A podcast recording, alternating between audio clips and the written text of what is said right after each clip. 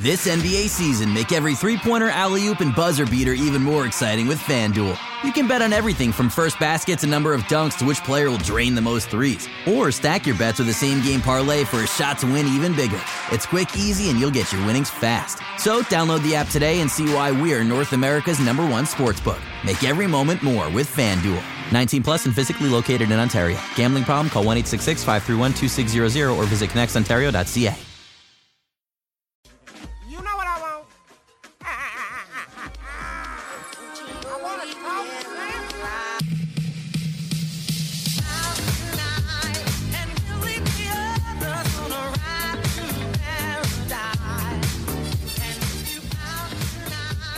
everybody, welcome to another episode of the Raptors Weekly Podcast. This is one of the installments that you and many people have come to know as the Pull Up Tre episode. It's kind of bi-weekly. It's kind of when we want to do it. I, we're this is two in a month. We're we're on the right track. I think I so. Surprisingly, we've actually kept. Hey man, schedule. yeah, yeah, we're there, and of course, it, it it's a the the whole format is that I'm joined by a co-host, Trevon Heath. You may know him as Tre, listening to this podcast, and we're here to talk about basketball, mostly Raptors, then league-wide stuff at the end. Tre, how the hell are you, dude? I'm good. Um, it's been a. How am I doing? Let me start. I'm like, I need to know. You haven't been taking the time to ask yourself to look after yourself. You need people in your life, dude, who say, "Hey, how are you?" Thanks. Okay. Um, doing good. I've been watching a lot of basketball. Got a lot to say, so I'm happy to be back. Damn. Okay, so wait, wait, footy. You're watching the the World Cup as well. I, I'm not a. Oh, people are gonna kill me, Keenan especially, but I'm I'm not a soccer fan. But I I've been holding my my hand to my heart and watching Canada. We lost, but it's been fun. Okay. I'm I'm kind of the same way. I am actually look at this though. It's a kit, right? Juventus. soccer. Juventus, that's right. Ah. It's a Pogba kit. Big shout out to him. Uh anyway, people don't really give they don't care about this stuff. So we're gonna talk about the Raptors. So in in in the biggest news, the Raptors have had everybody, anybody injured. Uh, but what we're gonna talk about at the start of this is circling back to Nick Nurse, maybe some of his philosophies on his how he engages with players. We don't know about the intimate stuff. We do know, however, the way he speaks about them in the media, and he has a track record at this point of talking about players in sort of a, a callous way. Uh, we've seen it on several occasions, and uh, I just before we dig into any specific thing, what are your thoughts on on the coach call out, the the cliche coach call out in Call- sports? call out culture. I think I, I sort of just relate it to like everyday life. I don't think anyone wants to be necessarily singled out. Like people have like an intrinsic need to want to do well and perform well, so you don't necessarily need to call people out. And I don't think it's worked realistically. I know like with Boucher, it, it kind of worked, but yours it was kind of good. Like Nick Nurse called Pascal on the bubble, that didn't change anything. If anything, it just probably made the situation worse. So I don't know. For you, um, in past sports, has a coach ever called you out or made you try harder by pushing you in front of the team? So, I I would say that there's there's definitely I've had bad coaches and I've had good coaches. The best coaches and the sports I excelled at in most were the ones that didn't have the, you know, like washed up 40 year old who wants to live vicariously through the kids, who's like, you know, saying, you know, who's very into yelling and very into, you know, putting people down. Now, that's not nurse because he's coaching adults. Yeah. Uh, in my adult life, I have not been coached.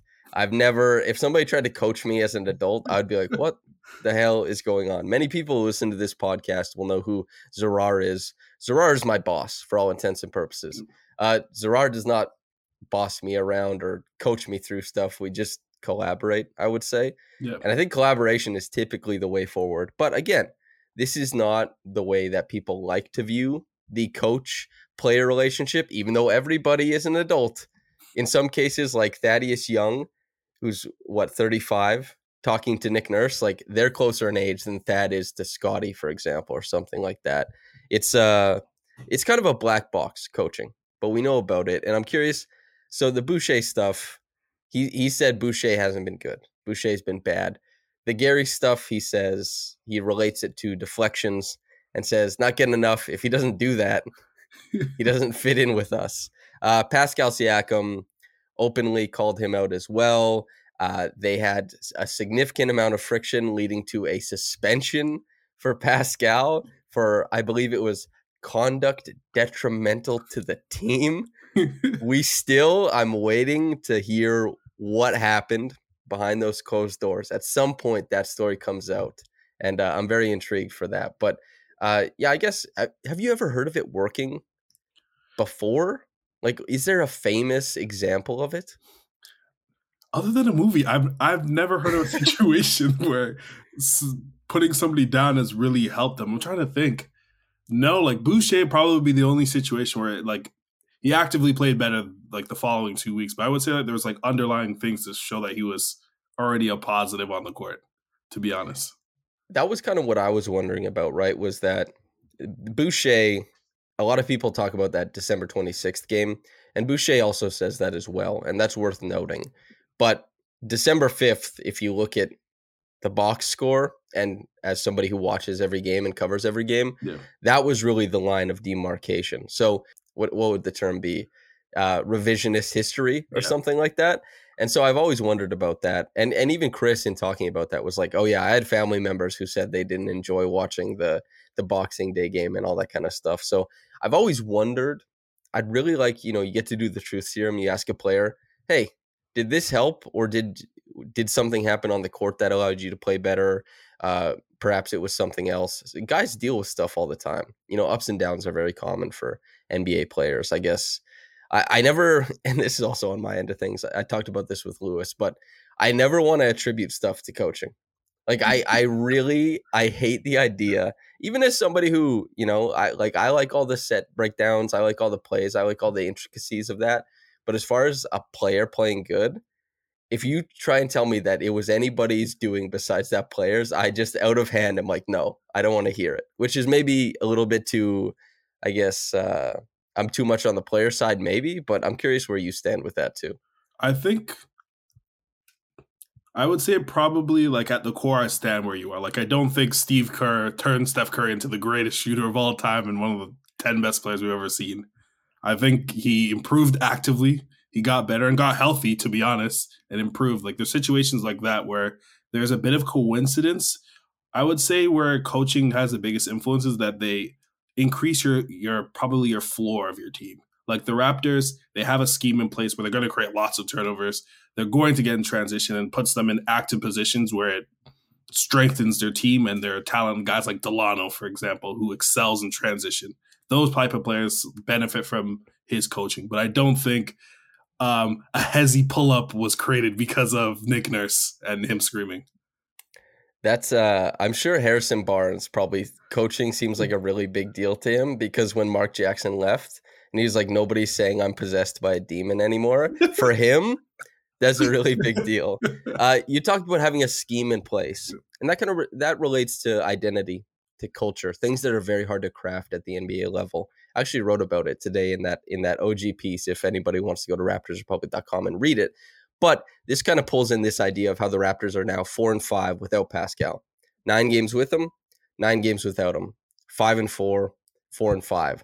Although uh, I would say that uh, the teams in the four and five were quite a bit easier to play than the the five and four, and with that culture, with the with the scheme, with everything instilled, what have you liked seeing from certain players, team wide progressions, anything like that since Pascal went down and every injury came afterwards? The team has kind of stayed where they are.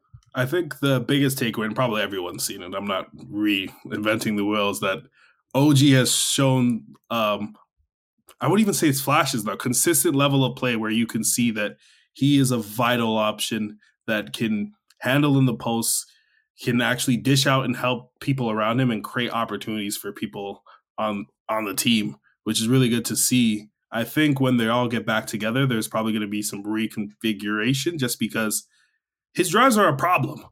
It's really hard to stop him from getting to the rim. And as someone who also can shoot, it's really good to see that he has added so much to his game and he's finishing at a different pace than I don't think anyone's ever imagined. He's, I believe, he's in the top five in the league right now. But um, I would say that's the biggest takeaway, and then also Um, just I've liked what I've seen from Malachi also. Actually, he's You- go ahead. So digging into last game, Yeah. he scores the Raptors' first six points. We, we'll talk about the positives, of course, but uh, last game was not a good one for Yeah. Malachi. He started off strong, but then the shot didn't come around later, and particularly the stuff on the inside of the arc, right? And he had a tough time beating his primary. He wasn't able to find guys on the weak side out of the pick and roll. He couldn't find his roller. I'm curious, why don't you think that is a representation of his game as opposed to the positive stuff? And feel free to list them. I think a lot of it has to do with team construction. Whereas the Raptors, they don't have many good rollers that are sealing their sealing their actual defender and forcing decisions and to propel his shooting. Obviously, like if he doesn't shoot well, it's very hard for him to have impact on the court. But he can make decisions. He can make pick and roll passes if he has a solid screener. We've seen a bit of that with Koloko, but he isn't the greatest finisher right now. Um, but I would say I've seen moments with him, Boucher, him and Thad, where they're making plays together and actually winning their minutes. So I think he could be a vital option as a backup point guard if his shot is hitting, and obviously he's consistent on that end.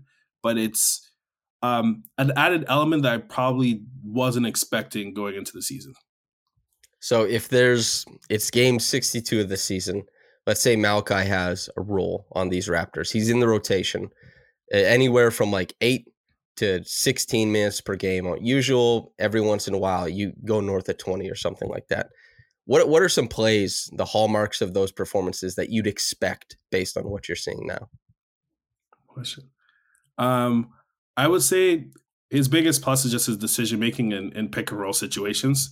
He's able. He's one of the few actual players on the team, I think, aside from Pascal, a little bit of Fred, who can hit a lob. He can actually hit the weak side and actually make plays out of those positions and weaponize his shooting to to score.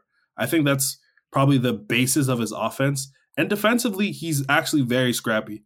He's tenacious on the ball. He's able to make some plays, although he isn't the strongest off ball because of his size. And I Nick Nurse pulls him a lot because of this. He's still able to have some sort of impact on the team and offers something different than four other guys who are crashing the offensive glass. He's actually able to shoot, and it seemed like the Nets um, saw a bit of that in the first. I do wonder what happens with Flynn going forward as far as when Pascal when everybody's healthy. Yep. And Flynn has shown he did it last year for a stretch where playing next to Pascal's point forward stuff. Flynn getting like a, a five, seven minute stretch of a game where he's a secondary ball handler, but also is perfectly fine to be one of the one of the rotating people, the other four as a spot up shooter, as a guy who, if the ball just swings to the side of the floor, can run like a side pick and roll, whatever else. If there's a, a guard on the other side, that could be something, you know, who knows if Nurse pulls the, you know, these are the, tis- the decisions he makes, calling out rotations and stuff like that. But if there's a guard who's a little bit underwhelming off ball and the other team is not trying to, I guess, pick out Malachi over and over again, utilize for their own offense his lack of size and I guess lack of strength relative to guys like, you know, Fred, some grittier, smaller guards, because Malachi does, even though he's scrappy, there's a diminishing returns as far as that goes. I wonder how many matchups there are where Malachi can not only be like a pick and roll guy, depending on how that progresses, Koloko, Thad. Thad looks like he's going to be a major part of the rotation going forward. He's Yeah. really found something. But I wonder if there's a couple different options for him to fit in. That's that's the biggest thing to me is that one of the things that made Malachi so difficult to fit in was like he has this one thing he has to do at the NBA level. Yep. And if he doesn't get to do that, suddenly eh, there's no other alternative route to minutes. I wonder if he can find a couple different ways to impact the floor depending on matchup stuff. You know what I mean? Yeah, I know what you mean.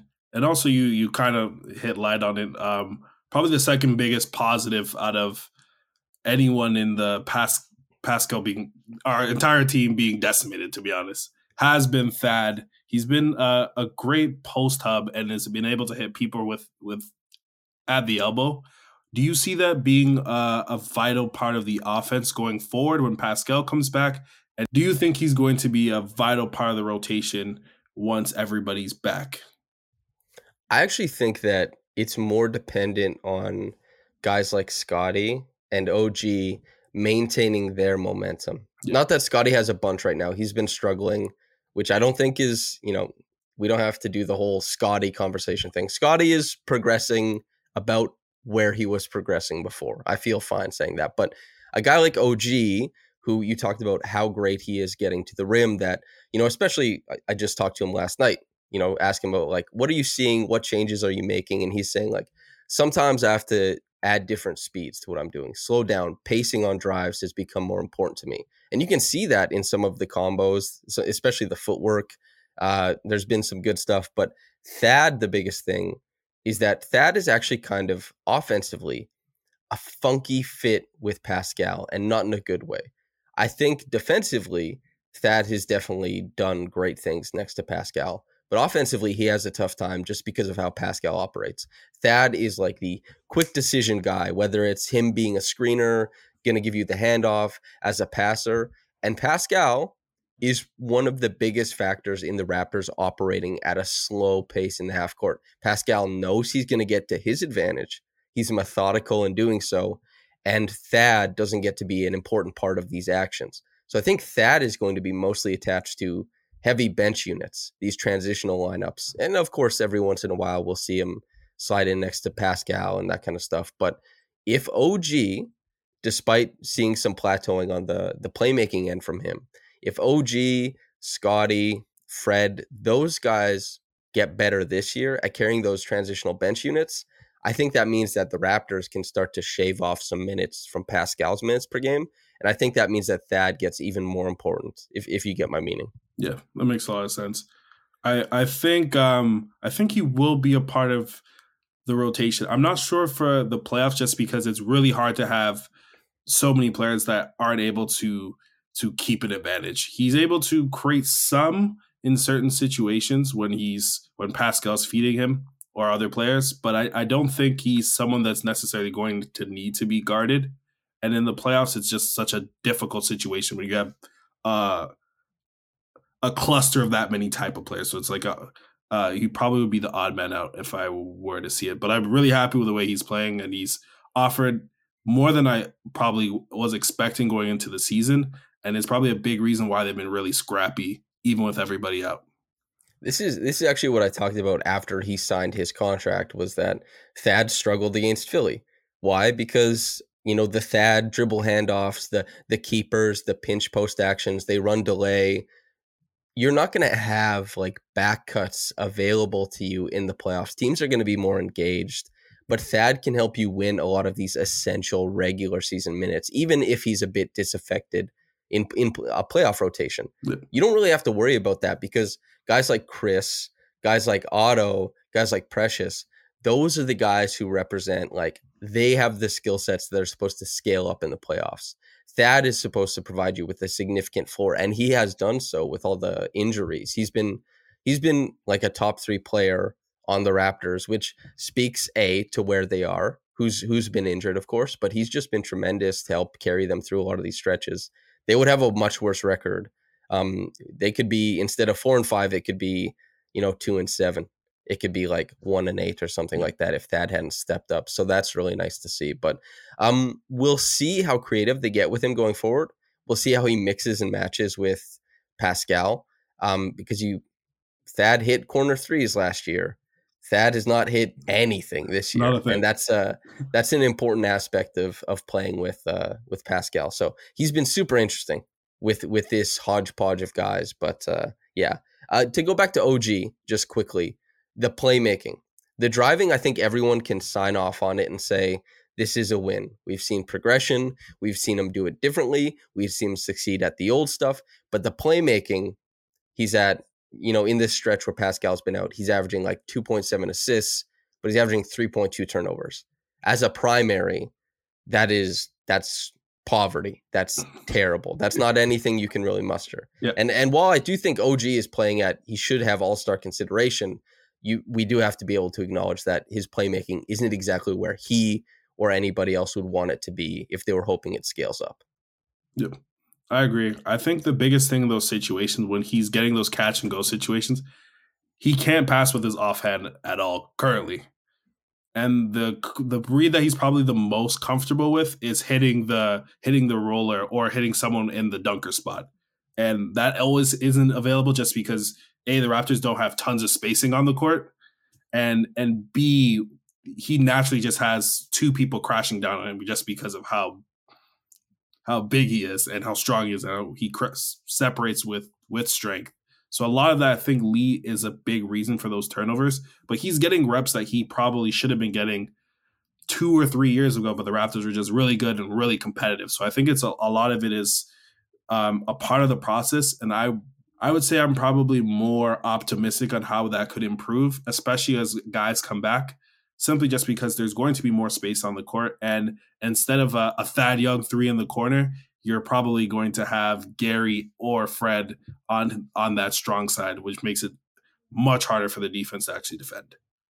You you bring up a really great point is that working in that spacing is, you know, not only to make passes out to the three-point line, but to the dunker spot as you said. And and OG gets more catch and go stuff. He's always been an above average since since he came back from appendicitis, I would say. You know, started his third year in the league and and started making steps as a guy who showed a little bit more, showed really good reads for advantage, where to make pass and stuff like that. But in this, I guess, nine game stretch, which it doesn't create like, okay, now we know everything, but it mm-hmm. gives you a decent look into what's been happening. And the biggest progression is that OG has gotten more clever at shedding his primary defender. That is that is the big win. He's done it going fast, he's done it going slow, and he's done it on a rare occasion using footwork and dribble moves. And more than more often than not, he'll use strength to shed guys. But that diversity to get to dangerous spots on the floor is the biggest thing. We haven't seen a diversity of passes. There's been maybe four or five passes. One a game is not enough, really. When when he's seeing so much defensive attention, when there's a multitude of reads available to him, um, I, I want to ask you, what is the what is the read that you most want him to be able to make? Not even necessarily as a primary, but is, it the skip pass? Is it like the push lob? Like because he doesn't lob guys. if if OG had the push lob, that would be pretty gnarly, right? Yeah.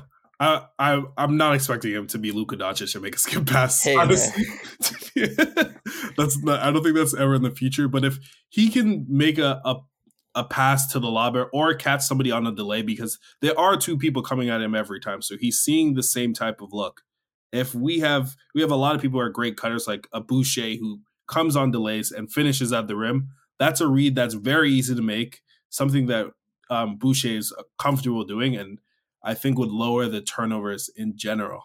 I would say.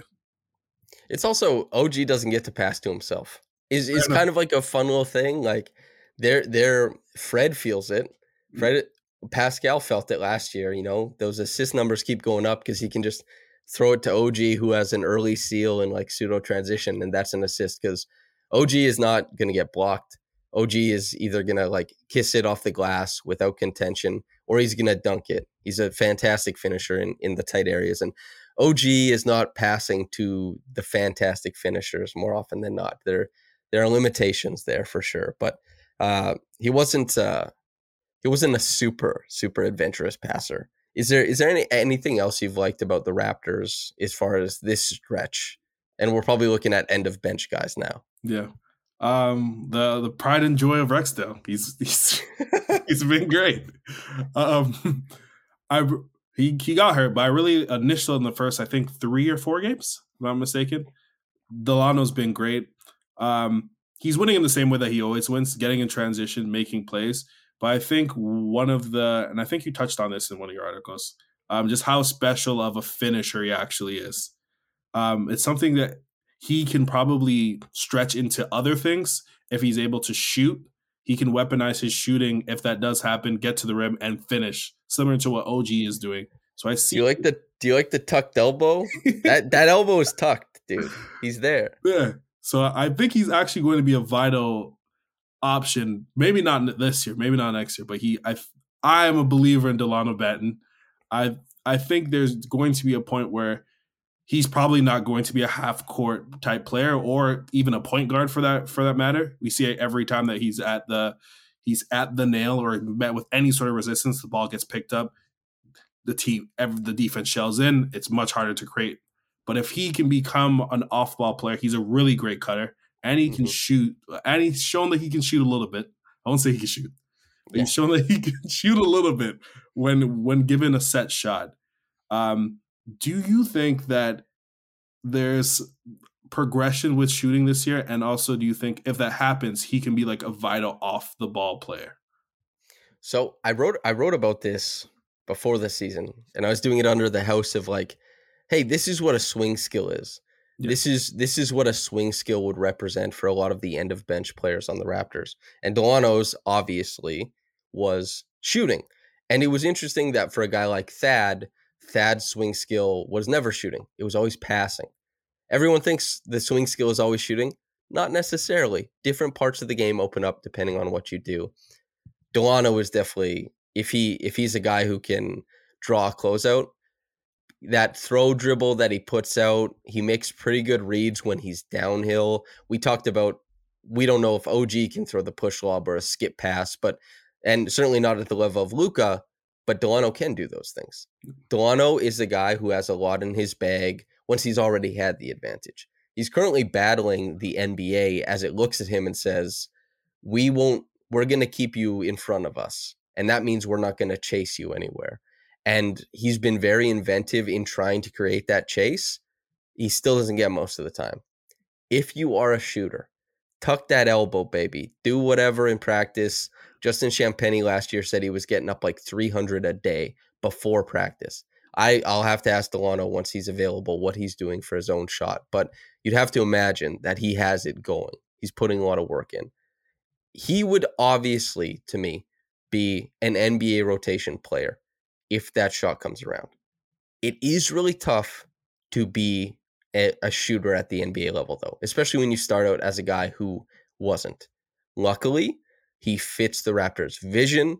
He fits into the scheme, the style that they play, which helps lift up a lot of the other things he's even okay at and kind of makes them a bigger benefit. So he has more time with the Raptors than I think most players like him would have on other teams. And that means he has a longer development curve to try and take that swing skill and turn it into something meaningful, you know? Yeah. No, I I completely agree. I think the defense probably isn't there yet. Well, it's it's really interesting, right? Because he's such a he's a really slick uh, off ball player at times. Like he's making really really high level reads. Uh, you know, I, wondered if when Nick was talking about Gary's lack of disruption, you know, just pointing to deflection numbers for me, I hate that answer. I don't like that at all because it's one less deflection a game. It it is somewhat meaningful in the stats, but as far as like a coach, um, I'm sure you've we've all seen coaches who say like, "Oh yeah, uh, there's there." They might say a guy's defending way better, and you look at his deflection are down. I just I don't think it's that meaningful. But what what Nick might not be saying is that, oh yeah, when we saw there was a dig available, Gary didn't step in when he was guarding a guy who wasn't a very good shooter, or a guy who doesn't shoot well when you put a closeout on him, and he was only two steps away from a dig. Why didn't you make the dig? Uh, there was a guy that we like to double who turned his back to you, and you had a chance for a blind double. Why didn't you double? Those could be the type of disruptive plays. And Dalano is pretty good at those like slick off ball reads to apply pressure. It's not toothless when Dalano does it. The on ball stuff, uh, for whatever reason, they like to overextend him the same way they like to do with all of their wings.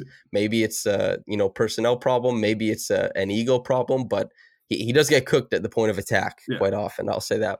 Yeah, Yeah, I agree. And I th- I wonder if like he has a self awareness that he's a player that needs to get in transition, so he's just naturally more aggressive on the defensive side of the Mhm. ball, and and tries to get those digs and actually try to attack at the nail way more often, just simply just to get out there and actually push the actual defense or the actual um, offense. Um, one question I did have for you, um, you mentioned a bit about Gary Trent. I'm like of the belief that I think he's actually like his approach this season is better than last year. Um, have you been seeing that on from your side, or do you think it you are on the side of Nick Nurse where he's having a down season? That's a really great question because this this is about philosophy more than anything, probably because I man, I I talked about this. And Raptors fans have been upset at me for talking about Gary the way that I do, the feast or famine type of conversation. And Gary, especially on offense, despite being sick and fighting through stuff, I thought that when Pascal was there, Gary's more sensible approach to his own shot diet was awesome. Yep. He was averaging his the most points per game of his career. He was taking the least amount of bad shots, still had time and possessions to freewheel, to try some pull-ups, but for the most part was using his catch and shoot ability as a guy to really punish defenses who collapsed elsewhere. And the Raptors at the start of the season had an offense that could collapse and a player like Pascal who could collapse elsewhere. Gary was shooting 48% on catch and shoot threes on like six attempts per game. Y- You couldn't draw up a better option on offense. Like that's that's perfect. And the fact that he scaled back a lot of what he was doing offensively to get to that point was really, really good for what the Raptors were doing. Uh, he has since Pascal gone down, fighting through injuries of his own, sickness of his own, has tried to kind of dial up more of that shot creation that was fledgling last year, but successful in in a small sample. The pull up stuff has not been there, and so approach I think has been better when the team has been healthy. Agreed on that. The outcomes have gone to a really tough place because he's way overextended currently. I mean, we, we saw it just last night. 14 points in the in the first half on what I guess 12 shots. Not anything to write home about, certainly not. But the Raptors needed volume. He ends up scoring what 19 on 8 18 on 19 shots or something like that. Again, the Raptors need volume, but the off the dribble stuff is the warts are there. We see it game in and game out where Gary isn't being created for. And then defensively, Lewis had the best response to this when he was because he I was lamenting deflections being publicly tracked, being, you know, kind of how I usually am. And Lewis was actually looking at the statistics saying, yeah, the Raptors this year with Gary on the floor, they have better on offs defensively than they did last year. And they've defended shots better than they did last year, even though they turn teams over less, turn get teams to turn over the ball less. Like the gambles that Gary had last year were costly. Like eh, very few players in the NBA were as disastrous as Gary was when they lost out on a gamble, and hardly any were as voluminous in those failed gambles. What is, you know, what are you trying to accomplish when we look at, well, how often does, does Gary gamble? What percent do we need him to win? And then what percentage of those steals that turn into something have to be converted upon for us to say, like, this has the green light? I have to assume that Toronto pays attention to all that and that they like a certain trade-off, they a certain points per possession, a certain percentile or whatever. But as far as I've seen, Gary has been limited by external factors like injury and, you know, sickness and stuff like that, but his approach this season when things were going right, as much, you know, as he's had a tough time with Nick calling him out and a lot of people paying attention to a lowered field goal and three point percentage, I agree. I'm I'm in on the approach the same way that you are. That's very long winded of me. No, um, no, I agree. Um, he, like you said, he was obviously the biggest like benefactor of like superstar Pascal, whereas he was punishing teams on every time they made a decision. He was hitting a three. Um, but I think last year, I don't want to call it fake, but his key to success and the sort of trajectory that he had over the season was predicated on him hitting pull-up jumpers at the level of a Kevin Durant or Ben or Devin Booker, which is probably something you won't expect over like the duration of his career.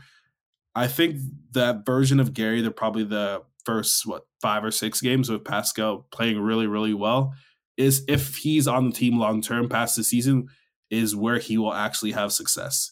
He he's a vital when he's actually hitting a shot, he's a vital member of the team. He creates spacing for everybody around around each other, and also at the rim, he's hitting some shots now. he, he's added a, a bit of a little floater. I believe he's to I think he's a career at the rim right now, if I'm not mistaken. But um he's added a little bit to his game and has cut down some of the pull-ups in the situation where there's actual vital primary and has let guys like OG and Pascal get to the rim and allow him to excel and do what he actually does really well. That's that's a salient point is that you're you're paying attention to or we're paying attention to process Yeah. instead of outcome.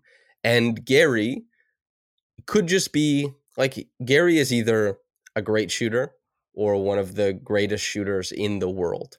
And the the unique aspect of that is that last year Gary certainly did profile as one of the great shooters in the world. When you consider volume, difficulty, and then percentage, you crunch all those numbers together. As you said, the the contemporaries are like Book and KD and stuff like that. And it's much more sustainable for Gary to just be a great shooter who can give you some off the dribble pop. And depending on how it's going that game, can start to scale it up. You can start to lean on him a little bit heavier. But that can't be something you go into every game saying, we need these types of shots off the dribble. And I think that's borne out this this season for sure. And and you were right, by the way. He's he's shooting 60% from zero to four feet. Uh, 60% is nothing to write home about. We're But Gary is typically a little bit closer to 50 than he is to 60. So that's meaningful. steps. And and right, like and it's also important to bring up that there's a little bit more intention from Gary to turn it downhill off of some of these opportunities. Whether it's, mm. you know, a pick and roll possession, he gets going to the right, he's going to try and get there. If it's a guy who's over pursuing a closeout, he doesn't need to take that one dribble 18 footer. He's going to try and take a couple dribbles and either get to that nine foot push shot. Maybe he gets all the way to the rim, depending on how the help side comes over. The next progressions for him are obviously once he puts that dribble down, deciding whether there are passes to be made on top of that. That's a realistic progression that I think we can expect to at some point in his career. Um, a, a lot of shooters in the like between 28 to 33 age range that's when they start to get pretty clever at like the two man actions that are afforded to them with little drop off passes and you know little touch actions and like you give the chase you reset it opens up stuff um, uh, everybody learns it in like two weeks when they play for miami but it's tough. It takes years everywhere else. Uh, what, what else is uh, so that's it's been a little bit disappointing with gary as far as outcome. Uh, what else has been a little bit troubling with you as far as the the run of play without pascal? Um, I would say there's one thing like philosophy wise that I'm a bit concerned about. I would just say, um, Scottie obviously is battling through injury and has had a bit of a tough time. He showed some signs over the last week or so when he was playing, but um, I think they've made a, deci- a concerted decision that they're going to use him as our primary um, our primary defender on most. On oh most yeah oh man he's they've decided that he's going to be our primary defender on most ball handlers or most primaries on the other team. We saw that with Trae Young, it did not work well. We saw that with Jaden Ivey, it didn't work well. I'm wondering if is that the best place to use him, and obviously his passing on the offensive end is needed, so they put him in that position because off ball it hasn't worked that well either. Or is it uh, just a pure rep situation where you, they see his length, they see that he can be a disruptor and create turnovers in the future. So give him those reps and allow him to work it out. What are your what are your thoughts on that? Man, see, this is so tough because I don't even think it's necessarily a rep thing. Uh, he's a much better player, or not, well, he's a much better athlete than a guy like Kyle Anderson. But I'll use Kyle Anderson as a facsimile for this is that Kyle Anderson has exceptional technique at the point of attack. Really, really exceptional. When he plays like a slower player, suddenly Kyle Anderson is there isn't a mistake being made in point of attack defense. It's all there. The routes he takes, the cushion he gives, the recovery with his length, it's all perfect. But you couldn't possibly overextend him because he's slower. And Scottie is much quicker than Kyle Anderson, but he is much slower. Sliding, pivot, turning, opening the hips, whatever it is. He is so much slower than most of the people he's asked to guard. And he is imperfect in technique. So are they just trying to hemorrhage these possessions so that that technique catches up really quick? Do they think that he can figure out some way to technique his way into being this type of player? Is this them acquiescing to their young star and saying, hey, you want these possessions as this type of defender? You'll get them. it's tough to say because they they'd never come out and say, you know, Scottie's not good at the point of attack. We're silly for playing him at the point of attack. But the film for over a year of basketball now suggests that he's been quite bad at the point of attack. Every once in a while he'll have a good game where he's disruptive, where he kind of gums up a lot of stuff, some of the early offense. That's true. He actually against Trae had the in the first Hawks game Mhm. had like a, a six minute stretch of maybe you know three and a half of those minutes he was kind of switching on to Trae or starting out, and that was the game where Trae had 12 turnovers, and Scottie rotating off of him into the switches and stuff caused a lot of turnovers. There's that type of upside. But more than anything, we're seeing the Raptors get beat at the point of attack, put into rotation that they can't recover from, and then having shots made on on their head. Does it make sense to just go to OG? Does it make sense to go to Fred? I'm not certain. And how much of this is because of injury? Some, to be sure. But we've also seen them make these decisions when there are better defenders on the floor. And to me, it's a little disheartening because he's not good at the point of attack. Who knows where he ends up, though? I, I don't have a good answer for that, honestly. No. I basically just spent like two minutes adding context. it's a bit crazy because I think like ideally he's someone that you would want to develop off the ball as a disruptive defender who uses his length and athleticism to create plays, and then when he gets the ball, weaponizes passing and getting into transition. He's kind of exactly who you you'd want to be digging on when Fred or OG is stopping the defender and creating some resistance at the at the nail. I wonder if it's a situation where the Raptors obviously still like give up tons of corner threes, and that's by design. But they've are at a threshold where if they put Scottie at that point, that will probably exponentially increase. Well, he's he's also he doesn't rotate well after he gets beat. Hmm. Like there, there are schemes that the Raptors run, particularly nexting and, and peel switching, where hmm. if you get beat, make your way above if it's next thing above the break to the guy there. If it's, you know, peel switching, go to the corner, rotate to where you need to be. But Scottie has this tendency to just float. And, you know, it's it's one thing to get beat and to be overmatched and get beat by quicker players, but he just he floats after he gets beat and just hangs out. And then the and the crazy thing too, right, is that if you float, certainly maybe there's some cerebral basketball going on there where you're like, I'm floating in a lane that I don't want him to access. But it's like if you don't make your rotation, it means somebody else has to make your rotation. And as soon as you ask somebody else to make your rotation, then it's up to you and another person to decide in that moment, like, oh, am I recovering to their guy or are you? And this these are the types of plays where everybody watches the Raptors will see two guys keep making rotations together because they don't know in that you can't communicate that in the moment. It's Yeah. just action. And when Scottie he breaks the chain, he snaps the the five man on a string ethic of the defense quite often. And if you put him at the point of attack, you're putting him in an increasing amount of situations where he gets to snap that string. And the Raptors definitely they feel that. He snaps strings, dude. Yeah. It's just and that doesn't mean he can't be good. That doesn't mean he he can't improve and Yeah, all that kind of stuff. But I agree wholeheartedly with your assessment of why wouldn't this guy be like a terrific off-ball defender if he started reading the floor really well from the back end of the defense as a guy who you know makes uh, gets to those blind doubles that rotates in as a help side guy Yep. that that adds length into passing lanes so that skip passes have to be lobbed instead of like those crisp boom zip passes across the floor. Like all those benefits you get from it rather than saying this six foot nine six foot ten guy go guard De'Aaron Fox. It, it just seems you know senseless to me I suppose. Uh any other or do you have any other thoughts on that before we Um, I would say in general, probably the thought process is like him figuring out that off-ball disruptor role is will lead to more threes, which which is probably a hard trade-off to really allow a player to figure out. Whereas if he's at the point of attack, he has tons of help and tons of good defenders that are going to dig and actually help him and create rotations, and actual defenders who are going to do the peel switch properly.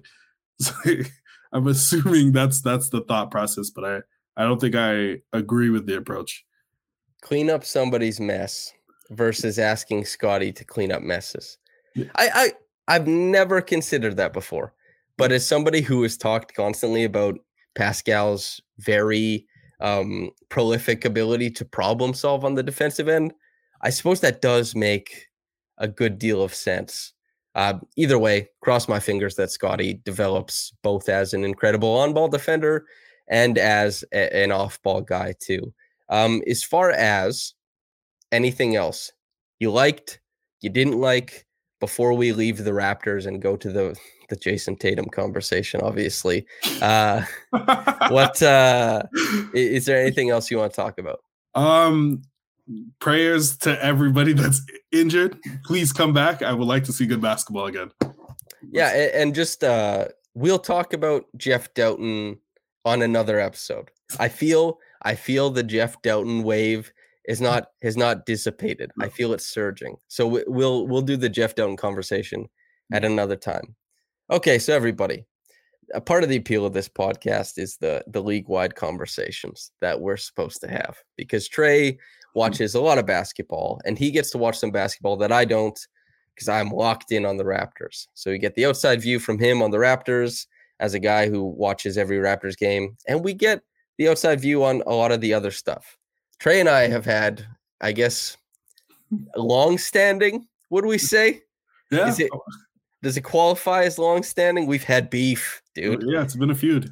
Yeah, an ongoing feud about Jayson Tatum winning an MVP this year. Now, you could actually probably go find a tweet from me in either Jayson's first or second year where I said there's no way he doesn't end up getting like top 5 MVP votes. Now, that does not mean he's going to win. This is this is the point of contention, you see. Tre says Tatum is going to win MVP. I say he's not going to win MVP, and I won't embarrass myself here, but I said it in pretty certain terms when we were when we were discussing it.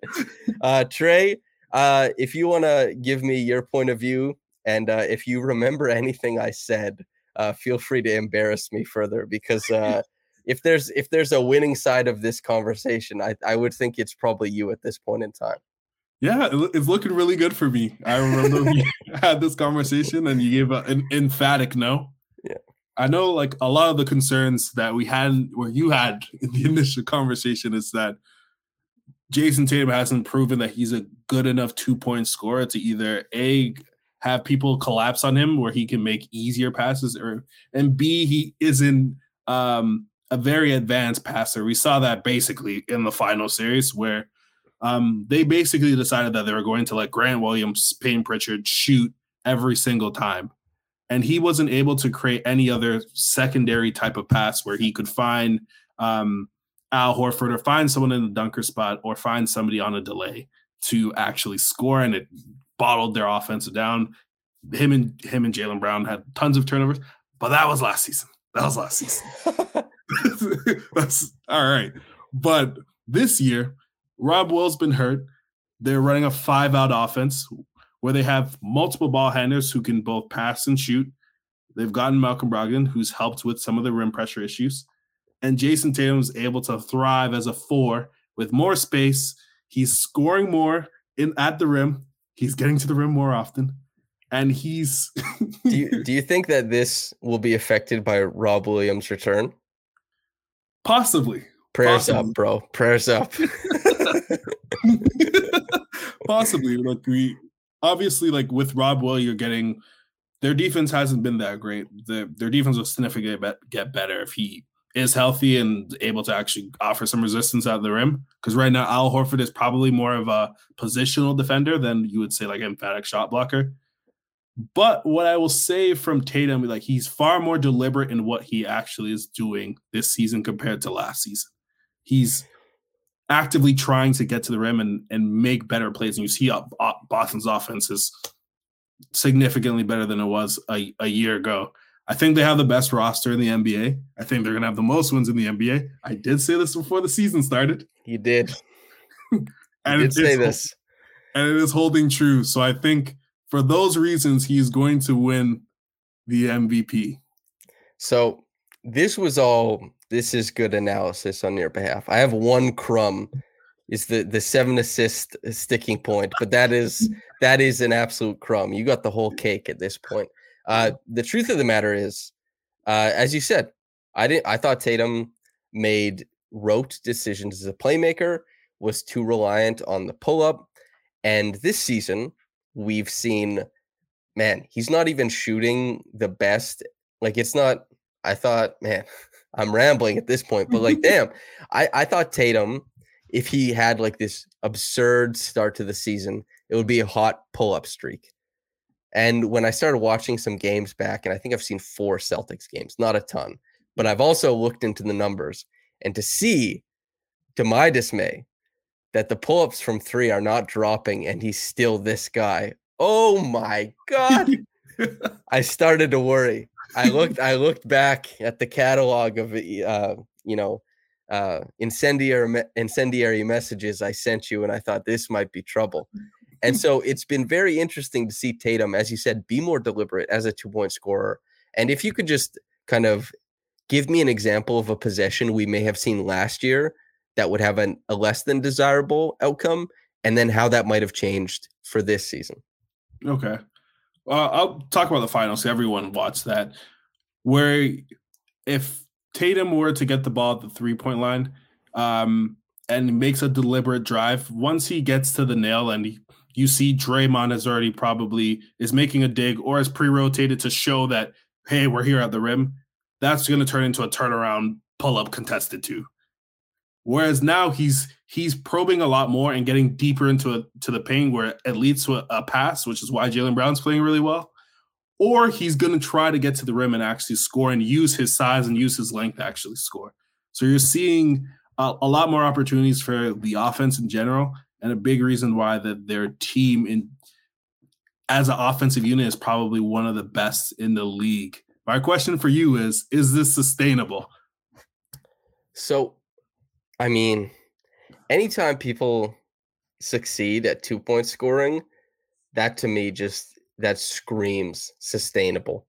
And especially if it's not like, you know, 16 to 21 foot jump shots, I'm like, damn. If you're getting below the free throw line all the time for looks and and hitting them, I just as somebody who has watched the Raptors for a long time, watched a lot of basketball, most people who watch a lot of basketball know that you know, there are some players who are really special playmakers from the exterior.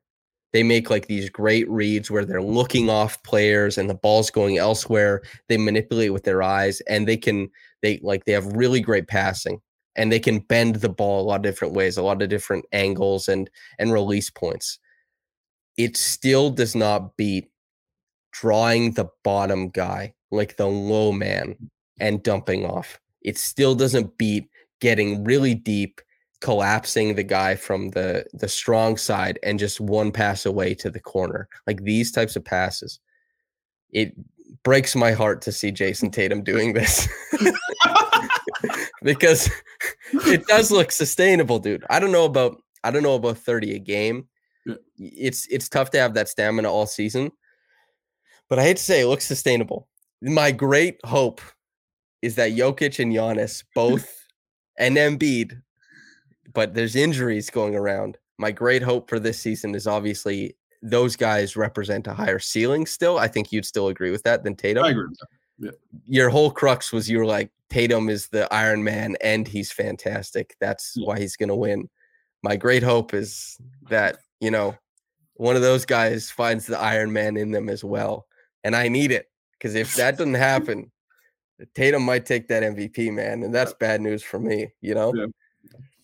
Oh, I think Luka might be your, your best hope if you were to, Dude. to pray for anybody. Like Dallas is okay. He's gonna play a lot of games, and like the usage is gonna be there. I don't think Giannis or the Bucks are interested in trying to help him win an MVP. So I think he's gonna sit out games for the for the most part. I, jeez. You know, ebony and ivory, dude. We're up against it, you know? oh man. Okay, so that's that's the Tatum conversation. Uh, I I got very close to eating crow, but I, I get to do the the comedic aspect currently. If Tatum actually wins, I might have to full on eat like a pie on camera or something like that. It's looking bad for me. Okay, Kings, Kangs, light the Oh. beam. Tre, Uh, walk, walk, make sure this is okay. So for years, obviously, no everyone. Oh, it's actually turning purple. That's that's hilarious. that's hilarious. Um, the Yeah. Kings have been the laughing stock of the league. Um, last year they made a really contentious trade, one that I was kind of on the fence with as well when they traded Sabonis for Halliburton. Um, You, came out. You came out pro, didn't you? I was pro at the at the time, but I thought about it in in the summer and You, just you saw like Halliburton hit eight threes in a game, and you folded. I think that's what happened. probably, but it's Yeah. just like I still think they're going to hit a point, sort of like the Bulls, where they made a drastic move to not actually reach any level of contention. but it's fun right now. The Kings are winning. Um, what I really like about their team is like one, they're probably the most fun offense to actually watch. They have several ball handlers, tons of guys who can pass and shoot. Sabonis has actually probably opened up Fox as an off-ball player that no one has actually seen before, where he's able to catch the ball, um, get the nail. Fox is sprinting past whoever is because he's one of the fastest players in the league, and he's finding them and getting probably two to three easy buckets that he wasn't getting last year next to to Halliburton. But um, the Kings are just fun. I, I, there's nothing really else to add. The Kings are fun, and it's really good to see a team that's probably been one of as a kid. They were probably one of like the staple teams in the league. Like come Mhm. back and actually look competent again. So I think it's the most fun story. They also have an awesome fan base, and Yeah. I love like that was that was part of why the Raptors was cool. That before it, everything was really corporatized. The fandom inside the arena, I should say, was that the Raptors were, despite having a terrible team, had great numbers as far as like selling tickets and had still like very staunch support. The Kings also fit into that. Golden State fit into that, and the Kings, man, they fit so firmly into the ideal of just like get guys who can hoop. You know, you know what I mean? And Yeah. not in not in the hooper archetype, but just like get guys who can do stuff. Kavan, like I almost No, say it. That's- I almost called him Kavan Herder. He's been playing like it. He's been playing Uh, like it. Kevin Kevin Huerter, Malik Monk, Fox, Sabonis, like Keegan Murray, all these guys. It's just like pass, shoot, dribble. And Sabonis as like this hub who not only is he making great decisions, not only does he allow for a ton of off-ball actions, but he also has one of the most interesting aesthetics for dribble handoffs as he does the leave pass, the drop pass instead, which not a lot of big men have the confidence for. Yeah. But Sabonis knows he can set a good enough screen. He has a good enough read on the defender coming towards him, and he like he'll throw the ball behind himself instead of doing a handoff. That's a that's a super fun for anybody who like knows about like the back heel in soccer or the drop pass in hockey or all that kind of stuff. It's cool to see the cross sport comparisons and Sabonis in in those handoff situations get allows for that.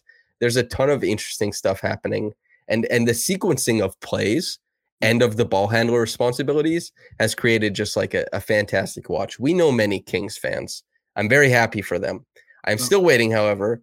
De'Aaron, my brother, you're so rich. Please just give these kids who bought your NFTs their money back, and you'll have my full throated support, my full hearted support, dude. I just I just need that to happen. I'm No, so I- I'm so chapped over that, dude.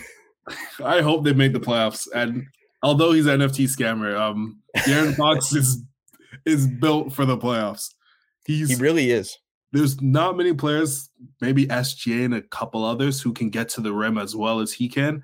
And probably people are probably seeing it now because the Kings are actually successful. Over the last few years, he's been one of the better mid-range shooters in the Mhm. league. So he creates a really difficult situation for the defense in a playoff scenario where you have your shell defense. He's still getting through the defense and scoring just because of his speed. And if you decide to um, go under on him, he's going to hit a, a mid-range jumper and create several other scenarios where if you go onto him, he's going to blow past you. If you go underneath him, he can either a find somebody else or b hit the shot himself. So they're not good on defense, but they're very fun to watch. And I hope they make the playoffs because it would be a great story for the league in general. Just seeing a team that actually wanted to to go for it. Not many teams are make a trade to say, "Hey, I just want to make the playoffs." Mhm. I think it would be really good for the league that they they they do. So, uh, light the beam, baby. I I always want teams who who like chase middle Yeah. to get middle. Yeah. Like you know what? Be rewarded for trying to rise above the doldrums that other teams are very happy to occupy for different reasons. I love that. And and as you say, De'Aaron is a guy who is comfortable at the rim, comfortable in the short mid range, and comfortable in the long mid range. It's kind of like that Bradley Beal thing, right? Yeah. Where once you get in a playoff context and teams they finally go past the regular season scouting report and they start looking for ways to make you uncomfortable. Guys like that, and despite Beal not playing on good enough teams for him to really pop off, he always had the game. Like if Beal had been a guy who played next to Bron or KD or on one of those teams, you would have seen how like indomitable and meant to just like soldier through so many different aspects of defense that game is. And De'Aaron, I think, is the term people use is built for war, and mm. his game very much is. It's not the perfect picture of efficiency and decision making that fuels a lot of the success in regular seasons against like the base packages, but it's a game where you know like there isn't really a solve for it in in the game plan. That's that's the coolest aspect of it to me. Yeah.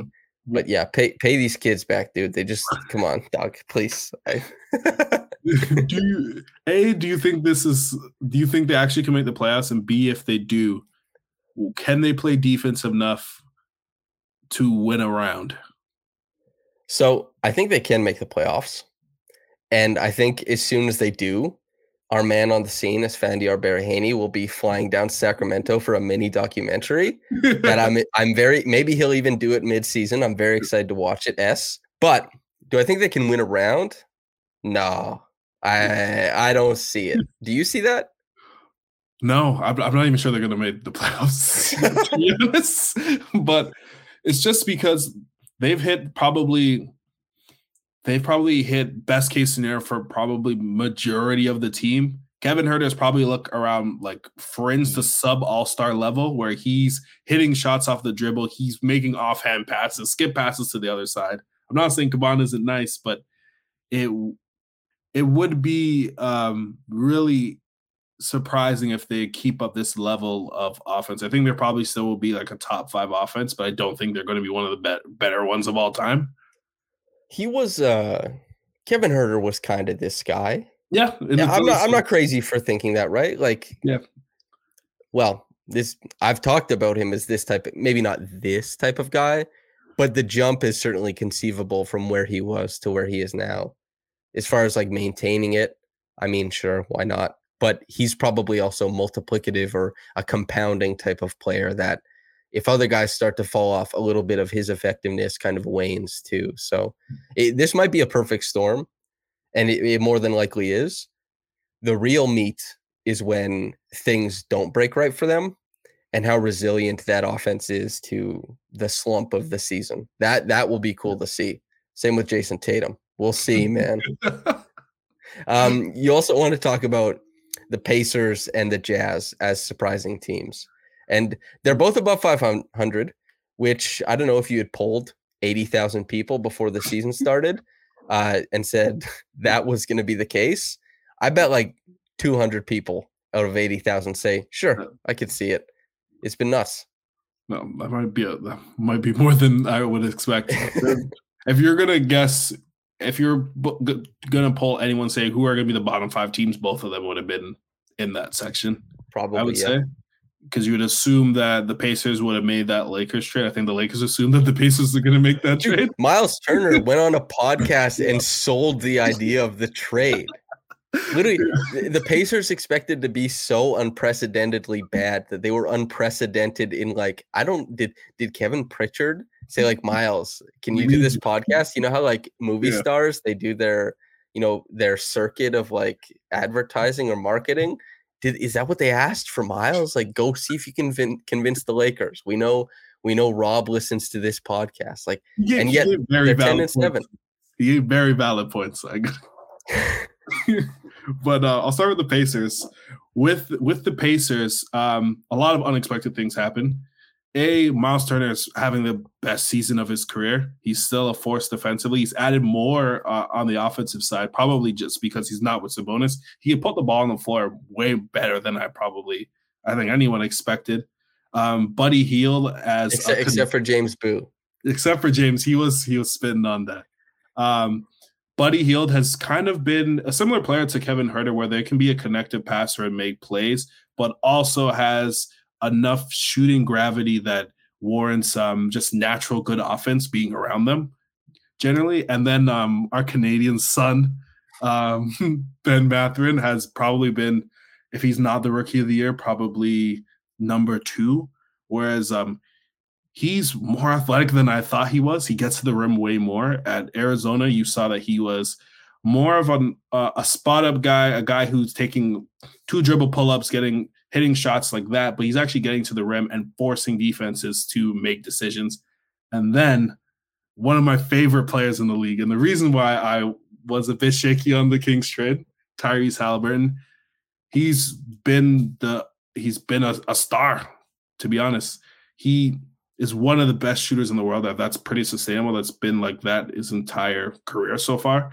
He creates passes in angles that no one else is even thinking about. Probably like him, LaMelo, Luka, where they can have they have the length and actually have the vision and creativity to make those type of passes. So when those when they actually get out in transition, they have so many different options in terms of what they can do because they have a guy like Buddy they have um, a guy who actually can get to the rim and make plays like like Mathurin, where they're giving teams a lot of trouble just simply because they have several good players. They may not have a superstar, but they have several good players. They play together and they've been really good. Um, in terms of the the Pacers, are you surprised? I'm sure you are surprised. And also, um, did you think Mathurin could be this type of player in his first season?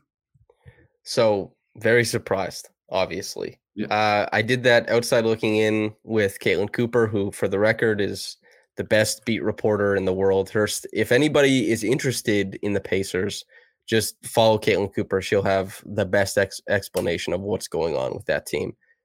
Uh, though, he, as you said, more athletic than you would think.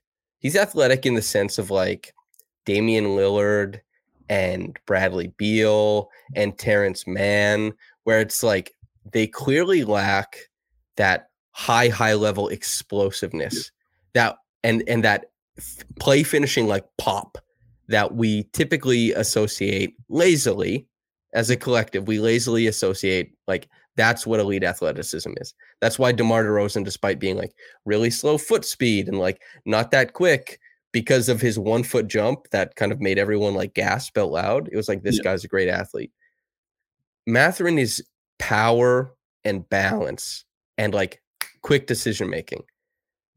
And eh, shooting on top of that just means he's like this tremendous cutter, catch and go guy. And in an open, spaced out offense, you know, five out Miles Turner, Hield Haliburton. This is a guy who is feasting you know, we've re- and Rick Carlisle has also, to his credit, the way that they use Mathurin is very intentional and very complementary to his skills. But mm-hmm. way more credit to Mathurin for being a guy who's making the right ideas and finishing like everything, everywhere yeah. on the floor, all the time. Just no. so few mistakes are made.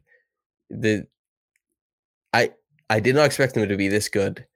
Like the first four years of his career, he, he's coming off the bench for like 20 plus a game, dude. It's it's kind of nuts. You know, this it's and everything is there that you'd want offensively. It, it blows my mind a little bit to see him do that well. Yeah. And he's like a part of this like really like cool collection of players where um I call like the Norman Powell role where yeah, yeah. they're um these explosive off-ball play finishers. There's like Shaedon Sharpe, Norman Powell, those guys who can come off a screen, hit shots, who can put the ball on the floor and also have power and explosiveness to actually finish at the rim. And you don't ask them to do anything else. Th- those type of guys are I've noticed have been really successful in those type of roles and that can get points in bunches just simply by playing to their strengths and having a ball handler like a Tyrese or having a Dame who's going to draw lots of pressure and allow those guys just to maintain the advantages that the team creates. That's also you brought up Tyrese and how special his reads are on offense. Uh, there's obviously Caitlin did, and Tyrese even commented on this piece himself, saying he loved it. But Caitlin Cooper did a piece on Tyrese's jump passing, and that's awesome. I love that. But Tyrese beat the Raptors defense over and over again without jump passing, really. And it was kind of that Luka, I would say, is of all the stars in the NBA, the guy who has most easily undone what the Raptors tried to do defensively. Yeah. He sees a couple possessions where he's he sees, okay, this is where you're trying to attack from. At, at some point in the game, it gets to the point where he doesn't even really need to see what they're going to do. A couple possessions, he has live reads of the defense being thrown at him. He sees the where they pre-rotate from. He starts seeing if he can bait that pre-rotation into somewhere it's not supposed to be. He starts playing around with how the defense is positioned on the floor. And Haliburton, in his one game against the Raptors so far, did a pretty good damn job of being, you know, a facsimile of Luka in baiting guys from different areas on the court. And there's a reason why, you know, he was like north of plus 25. He had over 15 assists, I believe, and just completely undid a Raptors defense that didn't even necessarily have to scramble that often.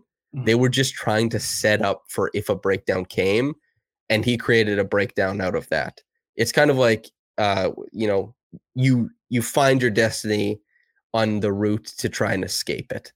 And that's he's that type of decision maker on offense. He's like the moment you start making decisions of defense, he'll find where the mistake is because defense is full of mistakes because you can't touch the offensive players and you start from behind the eight ball.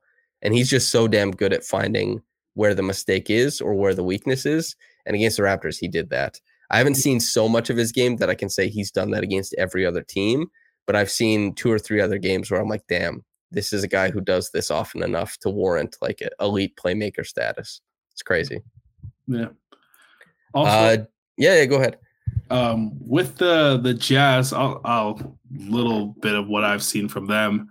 Um, less fun than the Pacers, but what I've what I've seen with them is that Will Hardy's created like such a creative offense where they're u- utilizing like the passing and creativity that Mike Conley has, and is getting guys into spots and creating switches where they're they're running sets to get Lauri Markkanen a, a actual small on him, utilizing his strength, knowing that he isn't the strongest guy, and he has the skill and and and strength in those situations to actually create. And he's scoring at a level that um, our our Bulls friend Makai would probably weep for like three years ago.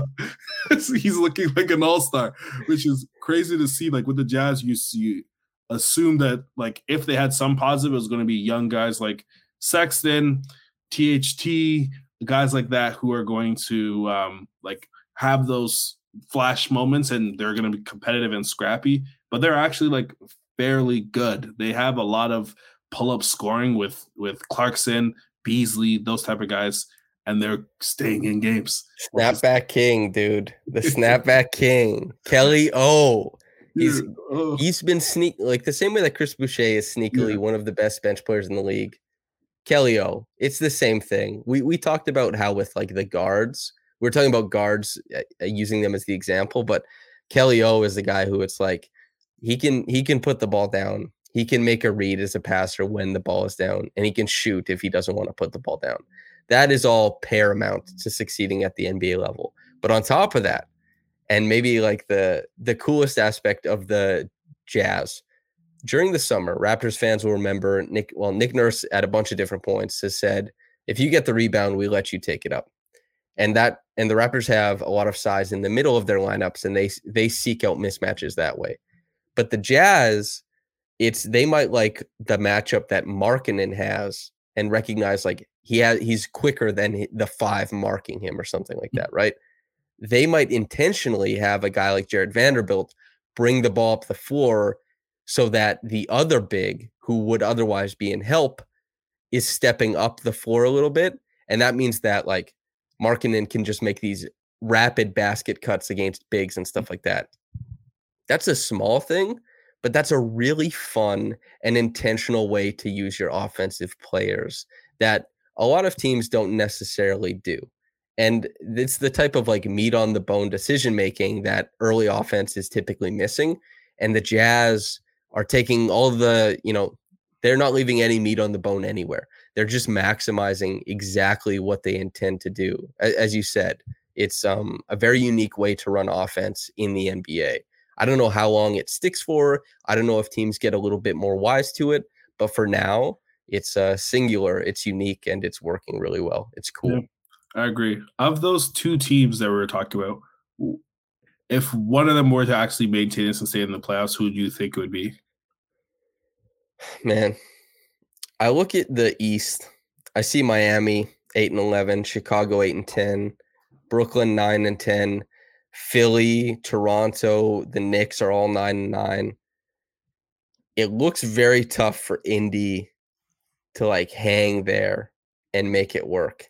And similarly, in the West, it's like Golden State, Mavs, Portland, Mini, Memphis, you know, Clippers, we'll see, man. The Kings behind Utah. Can I say neither? like I don't know, dude. There's it like one or two of these teams that I listed behind each of them is not going to cut it. Something's going to happen in their season, injuries, uh, regression, whatever, just uh, progression from other teams that they can't catch up, lost advantages. That's going to happen, of course. But there's too many good teams behind both of them that I'm going to firmly say I don't think either of them have the juice. I don't know if we have like a large swath of uh, Utah or Indiana fans listening.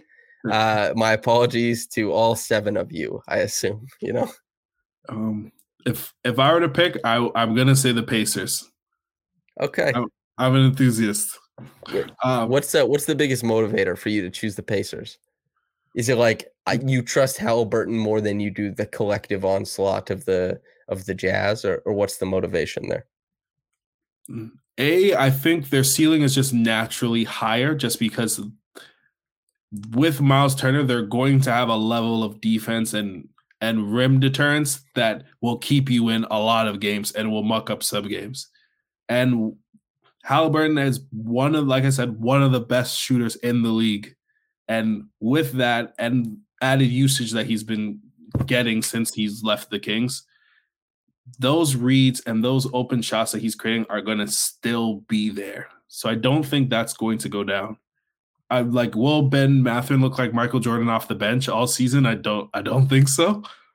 But I, if I were to say if either team were to maintain, I would say it's the Pacers just simply because their their veterans fit a lot better into like the star collective that Haliburton actually is.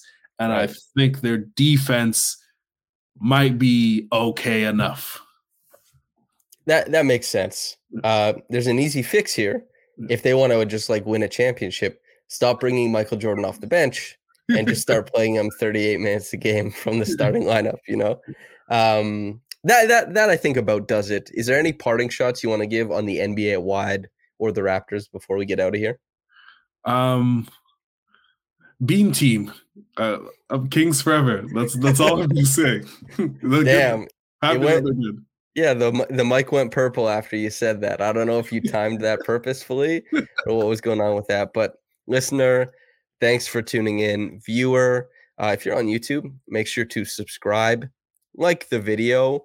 Uh, if you like Raptor stuff, go to raptorsrepublic.com and subscribe. There's actually a deal, a Black Friday deal on currently. So uh, if you want all of my written work, Louis's written work, Aiden's written work, all that kind of stuff, uh, get on over there do the subscription thing.